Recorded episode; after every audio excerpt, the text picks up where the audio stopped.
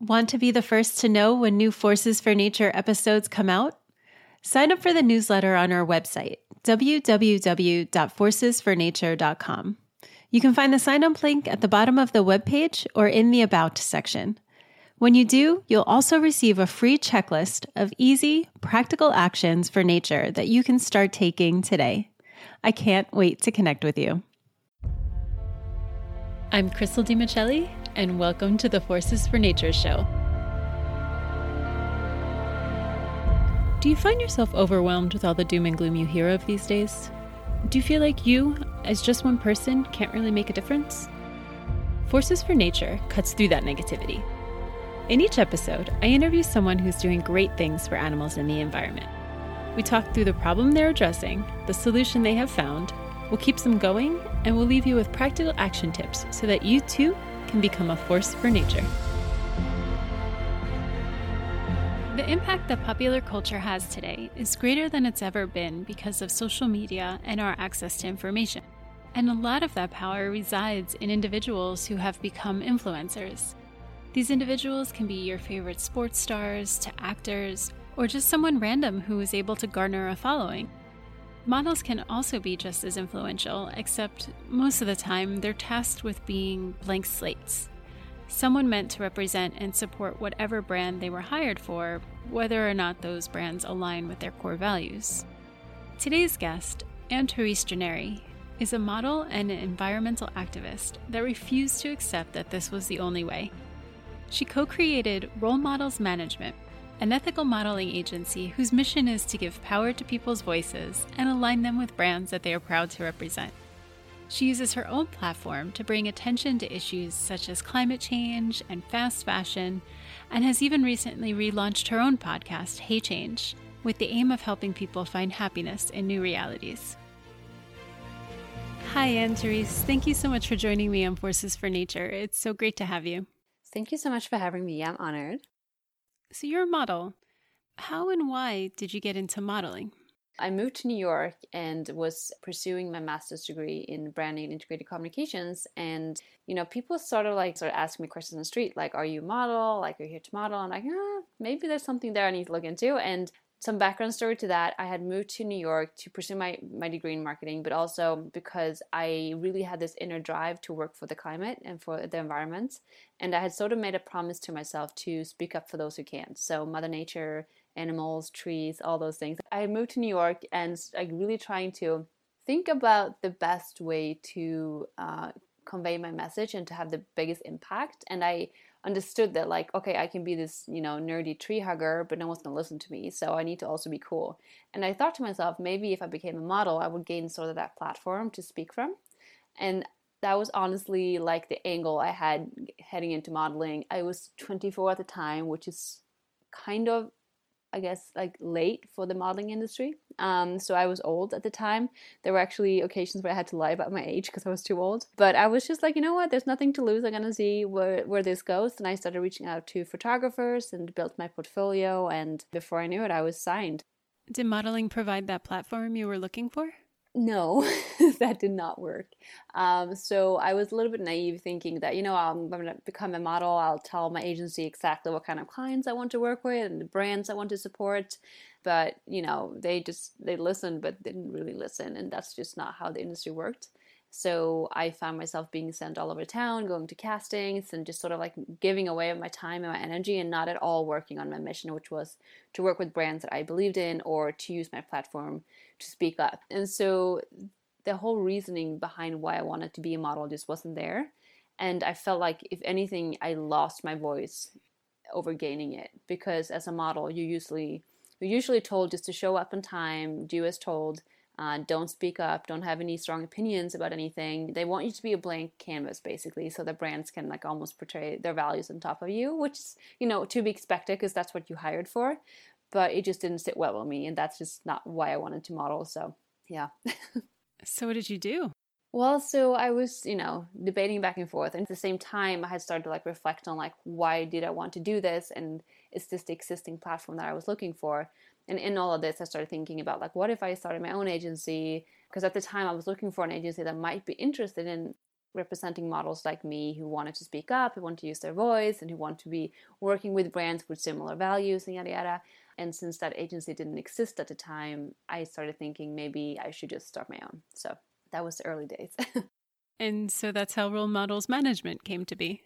Yeah. So I just kind of followed my intuition. I started talking about the idea to a few people, not many, but one of them was Marci Zeroff, and um, she is like an eco-pioneer in the fashion industry. She really liked my idea, and then a few months later, she introduced me to my business partner, Val, um, that she had met in, in Los Angeles, and um, just said that you guys should talk. You have a very similar idea. So I connected with Val. We had one phone call. We had never met in real life. And we were like, okay, let's do this. Like, I think there's a, there's a need in the market for this agency. And it's one of those crazy stories because we started a business and having never met before. And we were like fifty-fifty in all legal paperwork. I went back to Sweden uh, and spent a few months building the website. I had no idea how to code a website, but I was like spending a lot of time on YouTube and just like chat windows with all sorts of like tech personnel. So we built the website, we got launched, and then one week after we launched the website, we booked our first clients, and they had actually found us online searching for an ethical agency. So that was kind of cool. We were like, oh, that, that's interesting. And just keep in mind, we had never met at this time. So we have, had not met still. No, we had a running business, had never met. We just booked our first client, and that's when we were like, okay, maybe we should just see each other. So I we booked with the first money we made, we booked a flight for me from New York to L A. So I went to see her for ten days, and everything since happened since then is just sort of history, you know? That's really brave. Yeah, and also, sorry, just like trusting your intuition sometimes. Like it might seem really crazy, but you just gotta go for it. And how is Role Models Management different than a traditional agency? So it's different in the sense where we represent models who we believe are agents of change. So someone who wants to use their platform to inspire positive change or to speak up about something or just to be a positive influence to others. Uh, so quote unquote role models. And um, it could be anything from sustainable fashion to envir- environmentalism or veganism or human rights or whatever it might be. But what we want to see in our models is that they are more than just a pretty face. So they want to use their work and their passion and their creativity for good, basically. So yeah, that's how we differ. We represent strong, uh, healthy, well-rounded models that can ultimately lead the industry into a different direction. And I think there is a lot of power in pop culture and fashion, because if you think about it, that that's what sets the trends, and the trends are what we follow. And if we start movement within pop culture, I think we can actually make some real waves in the world. So that's our mission, to represent models that speak up about change and ultimately help drive society in a positive direction. I think this is such a great idea, because I believe that pop culture has so much influence, and I love the idea of using it for good. So your models can actually represent brands that they believe in and share values with? Well, yeah. So we always ask models like, what, you know, what are you passionate about? Like who, what are some brands you would like to work with? And the ultimate idea is to only work with brands who book our models because of who they are. And uh, it's always incredible when you see that happening, when a brand reaches out and says, hey, we're launching this new campaign. It's all about, you know, eco shoes or whatever. And we're looking for models who speak up about these certain values. To see them book someone, of course, because they're also like gorgeous and, you know, shining from the inside out, but also because they have a voice, and that is ultimately why they want to work with them. What do you feel is the value in aligning brands with people who morally support them? I think it's really important for brands to understand that it's more important than ever to show the consumer that you actually care, to show especially millennials and younger people, we want to see that the brand is doing what they can to lower their impact and to do good in the world. And I think if that brand is working so hard to change their supply chain or to become more sustainable in whatever way it might be. So if you hire a model who's all about sustainability too, it's just going to multiply everything you're trying to do. And it's going to feel very authentic. And that model is going to go out there and really wear your clothes with pride. And I think today with this, in this world, and we're looking at just influencer marketing itself, it's like that is where the value lies. And that's where, that's how consumers can trust a brand, because they feel like it's it's being portrayed authentically and it's actually coming through someone that they trust, uh, not because the brand is saying so, saying so, because they're but because they're following this person. So we're seeing that shift already happening, and I think it's really cool. And I think it's just going to be even more of that in the near future too. Besides directly with brands, how else have your models used their voices? Mainly social media, I would say. It's a very powerful tool today. There's so e- it's so easy to connect with your audience and to inspire others. Uh, I mean, we're seeing that now, right? With uh, the coronavirus keeping us in our homes, and we can still stay connected because of all of this. So that's mainly where most models use their voices. But also, you know, there's a lot of like beach cleanups, and we we also as an agency love to host educational events and inspirational events where we invite people and educate on stuff like sustainable fashion. It could be anywhere from like riots on the street where like there's a strike going on, or beach cleanups, or mainly on social media, I would say. I also have to give you props for being a carbon neutral company. I guess we are the first ever modeling agency in the world that's carbon neutral. And it was the carbon credit company that gave us that title. So uh, we were not the ones to claim it. But uh, yeah, since part of, unfortunately, part of modeling as an industry is about traveling a lot and sometimes flying to different destinations to, for shoots, we were just like reflecting on like what is something we could do to help offset, offset that. Um, so yeah, we're just working with this carbon offset program to offset whatever flights uh, models might take for jobs and stuff. So speaking of role models, you also use your voice for environmental causes that you feel passionate about. You even label yourself as a stubborn climate optimist. Can you explain that? Many years ago, before I decided to speak up for Those Who Can, I spent a lot of time crying, and I was just stressed out about the fact that we needed to do things and no one was doing it. And so, and it was really heavy. And I remember my mom telling me, like, you can't carry the world on your shoulders. And that it hit me at some point. I'm like, I can I can keep crying as much as I want, but nothing is going to get done for me crying. So I'm like, okay, I'm deciding right now that I'm going to work for the climate, but I'm going to be freaking happy doing it too. With that said too, I have days when I'm frustrated. Like, no one can be happy all the time. And that's not what being an optimist is about.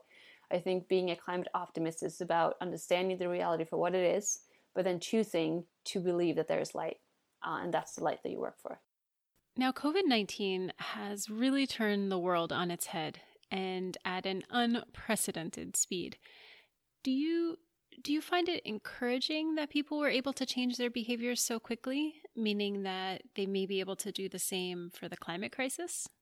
It was amazing to me to see how quickly the world acted on this coronavirus thing, where we've been told for so many years that if we don't act, Uh, almost like panic, panically act on climate change, we are going to get something even worse than that in the near future. And yet we're having such a hard time getting to action about it. So I started reflecting on like, how is that? But what I've realized is that there there is different kinds of change. And the fear-based change would happen now, happens when something feels very close and scary. And when the actions that are requested from us or asked from us are very clear. So you have something scary and close, and actions are very clear. Like, stay inside, wash your hands, don't interact with people, and you're safe. It's like, okay, I don't want to die, and so I can do that. And that's how humans work. We we work well with that sort of kick in the butt. But when it comes to climate change, it's so huge, and it feels so distant still. And there's also so many things that we need to tackle at once, and it's, we get overwhelmed, and like, where do you start? And what happens is we just get paralyzed and fear and apathetic. And ultimately, that's not where we, not the state we can be in right now, because we don't have time for that. What I'm strongly feeling drawn to right now is to start purveying this message of optimism and courageous action. And ultimately, when you start acting courageously towards something, uh, even though you know it's scary, because like, I have no idea where this is going to lead me, but I know that if I get to action with something, it's going to lead me to the next step. And so once you start that cycle, you get fueled by energy, and then you feel you start feeling like it's possible. Okay, I'm doing the change, so now I feel san- sane for that. I mean, they can do whatever they want, but I'm doing the best I can. I hear you. I also very much feel that when there's action, there's hope. But getting people to act can sometimes be hard because we're creatures of habit. You post a lot about slowing down in order to reset and get oneself on a path of making more conscious choices. Well, the world is in its biggest slowdown in history. We all want so badly to return back to normal, but maybe things can be improved upon that earlier form of normal. What's your take on this? Oh, I feel like there's so much to take away from this moment. I mean, like you said, I, I do keep mentioning slowing down. I think it's always starting point to anything. it's not until we slow down that we can start reflecting on what we believe to be true, what values we carry, and if our actions are aligned with those values or not. Because if we keep running the hamster wheel and we keep filling our days with other people's energies and stimulation over and over and over again, you just can't get to that point. It's really hard to get in touch with yourself and start reflecting on the life that you're living until you slow down. Being an activist for climate change or for the environment or any platform really can have its fair share of roadblocks. What have been some of yours? Um, honestly, I feel like the biggest pushbacks has probably just come from myself. I think my biggest weakness, if that, if for lack of a better word, is the fact that I keep spreading myself too thin. And then I have to start running around like crazy, picking up my own pieces. So I think what I'm trying to learn in all of this, because we've been forced to slow down. And so we're giving a new chance to reflect on like, what is valuable in my life? How do I want to live my life? But remember, as you start embarking on something new, it's gonna be times when you're just really lost and it's terrifying. And, and I think in that time, it's more important than ever to just collect yourself, pick up the pieces if you haven't spread yourself too thin, come back to the center and practice just slowing down and listening to your voice again and know that it's gonna work out. So why do you feel like you have the power to make change? I feel like I have the power to make change because I'm a breathing human being and I am unique as, a, as is everyone, right? I like to see it this way. It's the most exciting time ever to be alive right now because we are asked to come together, not as a country, not as a race, but as a world. Like everyone on this planet are asked to come together and work collectively towards something that's bigger than we've ever even witnessed before. And I think that really is exciting to think about because like, wow, I am part of making history here and I want to be on the right side of history. And I'm choosing to do whatever it is it takes to make the biggest and most positive impact that I can make. There's a quote that I love, and it says, "A candle loses nothing from lighting another candle." Meaning, we need to light each other up. So we need to start like spreading this positivity and the hope for a better future because we can do this. Like we have the science, the technology, we have everything we need to reverse global warming and head for a thriving world. We know what to do. And so all we need is to wake up people to believe that that can be done. And so ultimately, that's how I feel like I can save the world. And that's how you, whoever you are listening, can save the world. Can you tell me about a time where you said to yourself, this, this is why I do it? I would say I thank my followers on Instagram for this because there are definitely times, if not every day, when I'm asking myself, why am I doing this? Like, what, what good is it going to do? And then there's always someone who leaves me a D M or a comment and says, thank you, you inspire me. I, I needed to read this message. This really helped my day. So those are the moments when I just feel like this is why I'm doing it. You know, if I can impact one person today, that's all that matters. In your opinion, what are some ways that people can be more sustainable? So here are some of my top favorites of how to make the biggest impact. Cut down on meat and dairy. I'm not asking people to go vegan, but you can definitely cut down a lot. Secondly, make not waste as much food. So be better at planning your food, how you shop, how you cook, how you prepare, how you store. And then I would say compost. Compost your food. Most people don't know this, but food in, in landfills uh, emits methane, which is a really potent greenhouse gas, which is not good. And um, it's because when food ends up in landfills and it's not given oxygen, it just can't compost properly. So it often emits gas instead. So make sure that you can compost in whatever way it's possible around you. If you have a home compostable system or if there's a um, compostable system in your society, you can like look that up online. Be super aware of your consumerism. So support brands that are good for the environment. Try to look into regenerative farming, which is a big one. We need to restore our soil. Soil is sexy. We need soil back. And I'm sure fashion has to be in there. And then fashion is a big one. You know, it's one of the dirtiest industries in the world. So we don't need as much fashion as we think we do.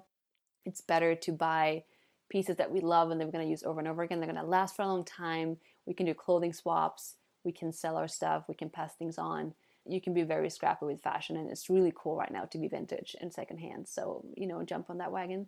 And then I would say, look into how you invest your money and where how your bank is handling your money because fortunately a lot of money goes into fossil fuel projects and drilling and in general just stuff that's terrible for the planet. So we are very, most people are aware of spending your, like vote, voting with your dollar and how you spend your money, but we don't really know what happens when our money is just sitting in the bank. So I would say those are my top ones: food, meat, fashion, soil, and money. Yeah. Those are good suggestions. So now you've decided to restart your podcast, Hey Change. To give a little background information to the listener, I first learned of Anne-Therese when I was on the search for an environmental podcast a couple of years ago. Her show, Hey Change, was a welcome addition to my library because it was full of optimism and solutions instead of the often used doom and gloom narrative. To tell you the truth, it was one of the inspirations behind Forces for Nature. Anne-Therese, what do you have planned for this new season?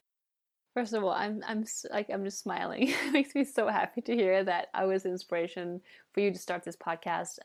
Quick background: I started the podcast because I was just curious about finding out new ways how I can be more sustainable and understanding that this is such a learning curve and you can never know everything, but you can continue to ask questions. And I kept finding myself in very just engaging conversations. And I was like, oh, I need to share this somewhere. You know, I need to share my growth. So that's how it started. Hey Change, finding happiness in new realities, meaning that we can just learn new ways of living and it can be even better than how we live today. And also, you know, we don't have to sacrifice because we decide to work for the planet. We can actually gain and be happier. And so that's the whole premise of the podcast. And I decided to come back with a new season or a relaunch. And I think what I want to focus even more on this time is sort of like a storytelling aspect of it as well.